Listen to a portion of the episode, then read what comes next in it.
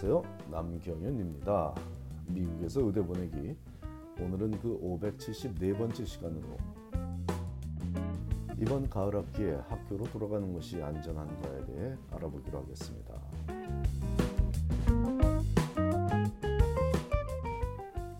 새 학년이 시작되는 시기죠. 지난 봄, 봄 학기 도 중인 3월 중순에 코로나 바이러스에 의한 팬데믹 상황이 되면서 모든 대학이 대면 수업을 중단했고 기숙사도 폐쇄했으므로 짐을 싸서 부모의 집에 와서 여름을, 보내, 여름을 보낸 학생들이 거의 대부분입니다. 이제 가을 학기가 시작되며 다시 학교로 돌아가는 대학생 자녀를 둔 각 가정뿐 아니라 대학 신입생이 되어 처음으로 대학 기숙사로 향하는 자녀를 둔 가정에서도 지금 자녀들이 학교 기숙사로 향하는 것이 옳은 일인지에 대한 고민이 크겠습니다. 이에 대한 이에 대한 질문들의 결론은 자녀의 안전으로 귀결되는데 이를 획일적인 결론으로 답하는 것은 불가능하지만 대학생 자녀를 둔 가정에서 참고하면 좋을 사항들에 대해 몇 가지 언급하고자 합니다. 팬데믹의 영향을 받지 않던 시기에도 긴 여름방학 동안 학교를 떠나 있던 학생들이 학년을 진급하며 학교에 돌아가는 것에 대한 긴장과 흥분을 하며 부모의 집을 떠나 자신의 집인 기숙사로 돌아가면 세 가지 부류로 나뉘게 되곤 합니다. 첫 번째는 새로운 기회를 어떻게 좀 더 잘 활용할지에 대한 고민과 노력으로 새 학년을 준비하는 학생들. 두 번째는 오랫동안 못 만났던 학교 친구들과 좋은 추억을 만드는 기쁨을 잠시나마 만끽하는 학생들. 그리고 세 번째는 매년 반복되는 백투스쿨에 대한 특별한 감흥 없이 자신의 일상을 살아가는 학생들이죠.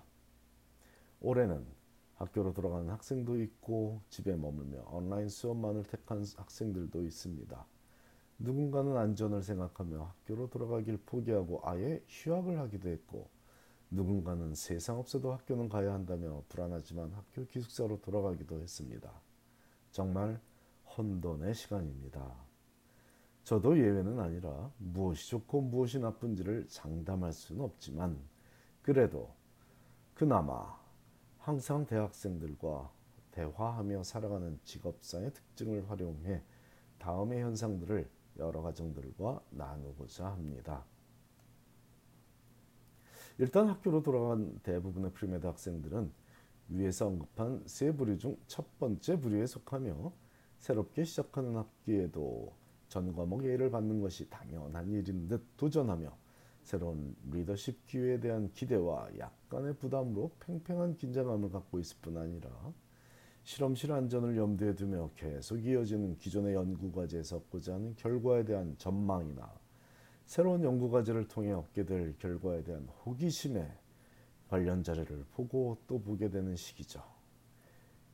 또한 이번 학기에 만날 교수님들 중 누구에게 강력한 추천서를 받을 수 있을지에 대한 기대감 역시 이 시기 학기 초에 필요하며 발생하는 아주 흔한 일들 중 하나가 되겠으니 부모님을 떠날 때는 아쉬운 마음이 드는 것이 사실이지만 자신의 기숙사 방에 도착하면 짐 정리와 마음 정리를 하며 기대감과 긴장감으로 가득 찬 심리 상태가 됩니다. 이렇듯 기대감에 부푼 상태로 매우 분주한 나날을 보내고 있는 자녀라면 자기 방어적인 캠퍼스 내 방역 수칙을 지키며 잘 지낼 테니 크게 걱정하지 않아도 좋을, 수, 좋을 듯 싶습니다. 오히려 안전하게 집에서 온라인 수업을 하며 지내기로 결정한 학생들 중에 자신은 premed 학생으로서 해야 할 일들을 안 하고 있다면서 매일 걱정하며 우울해한다면 자녀의 정신건강을 주시하며 지내야 하겠습니다. 안전을 걱정하며 집 밖에 나가는 것 자체를 두려워하는 학생이라면 온라인 봉사라도 하며 지내게 하십시오. 번역하는 봉사도 좋고 인터넷 사용이 편하지 않은 노년층에게 인터넷 사용을 가르치는 봉사도 유익하겠습니다. 다른 어떤 봉사 기회도 못 찾는 자녀에게는 아주 일방적인 튜터링 봉사라도 뭐 어린 학생들을 가르치는 영어든 수학이든 가르치게 하는 특히 가정 형편이 어려운 자녀 각 가정의 학생들에게 공부를 가르치는 봉사라도 하게 권하면 좋죠. 하지만 만일 대학생 자녀가 자신은 남들을 돕고자 하는 뜻을 갖고 열심히 온라인 봉사기를 찾아봤는데 도무지 못 찾겠다고 한다면 의대 입시에 높은 문턱을 넘기, 넘기는 힘들어 보이는 학생입니다.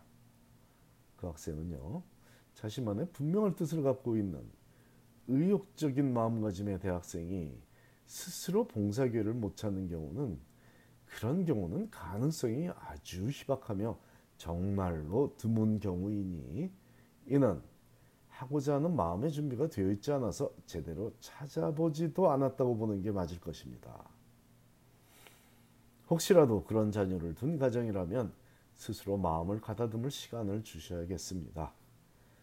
부모와 같은 집에 살고 있다고 해서 고교 시절처럼 그 그거보다 어린 시절처럼 모든 일정을 간섭하려고 하지 않기를 권합니다. 이미 부모의 품을 떠난 성인이 되어버린 자녀라는 사실을 잊으면 안 됩니다. 사정상 잠시 부모 집에 머물고 있다는 사실을 인식하고 인정해 주지 않으면 바이러스에 감염되는 것보다 더 끔찍한 일이 될 수도 있습니다.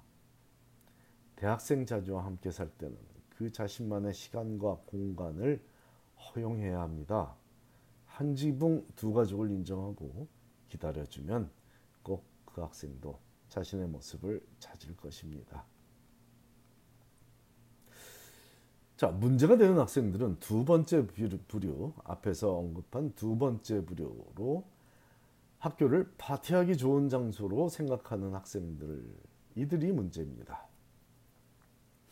이런 부류의 학생들이 어느 대학에나 존재하며 정말 어느 대학에나 존재합니다. 동네 대학 아이비리그 할거 없이 어느 대학에나 20살짜리들이 있는 곳에서는 이런 학생들이 존재하며 그들이 현재 팬데믹 상황에서 오랫동안 부모 집에서 지내며 눌러왔던 욕망을 표출하기에 여념이 없으므로 대학별로 강력한 대응책을 만들었으며 바이러스 예방 지침에 어긋난 행동을 하는 학생들에게 정학 처분 내리기를 주저하지 않을 분위기입니다. 지금 현재요. 얼마 전 애리조나 주립대학에서는 8월 24일에 파티를 기획한 학생들의 SNS를 근거로 총장이 전교생에게 경고를 하는 선제 조치까지도 불사하는 노력을 했습니다. 물론 그 노력에 큰 효과가 있었다고 보기는 어렵지만 이 문제가 비단 University of Arizona, 아리조나 주립대학만의 문제가 아니라는 점이 우려되는 점입니다. 혹시라도 주립대학 학생들은 정신을 못 차리고 파티나 해야 된다고 말하면 절대로 안 됩니다. 이 문제는 욕망을 억압당하고 반년이란 시간을 지내온 뜨거운 피를 가진 젊은이들의 얘기다 보니 아이비리그 대학이라고 해서 하버드라고 해서 콜롬비아라고 해서 코넬이라고 해서 뭐뭐 뭐 MIT 브라운이라고 해서 별반 다르지 않습니다.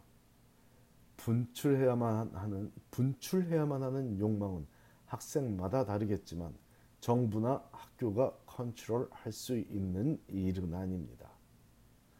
학교에 이미 돌아갔거나 돌아가는 자녀를 둔 가정에서는 다른 어느 때보다 자녀와 자주 소통하며 그들이 안전하게 이번 학기를 시작하고 있는지 확인하기를 권합니다.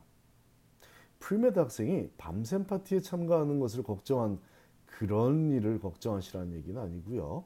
그런 일은 거의 없지만 광란의 파티를 즐기는 다른 학생들이 주변에 존재한다는 사실을 인지하고 개인 위생에 조금 더 신경 쓰도록 주지시키는 일을 부모가 담당하자는 것입니다. 마이크를 수시로 보내주고 아니 마스크를 죄송합니다. 마스크를 수시로 보내주고 손세정제를 수시로 보내주는 것만으로도 전화할 핑계가 생겼으니 소통할 기회도 다른 학기보다 더 많아졌습니다. 11월 말 땡스기빙 때면 끝날 이번 가을 학기 기간 언제라도 몸이 안 좋든 학교 분위기가 안 좋으면 학교를 떠나 집으로 아무 부담 없이 돌아오도록 미리 당부를 하는 것도 잊지 말아야겠습니다. 건강을 잃으면 모든 것을 잃는다는 사실을 다른 이들의 건강을 책임질 premed 학생에게 꼭 알려주면 좋겠습니다. 감사합니다.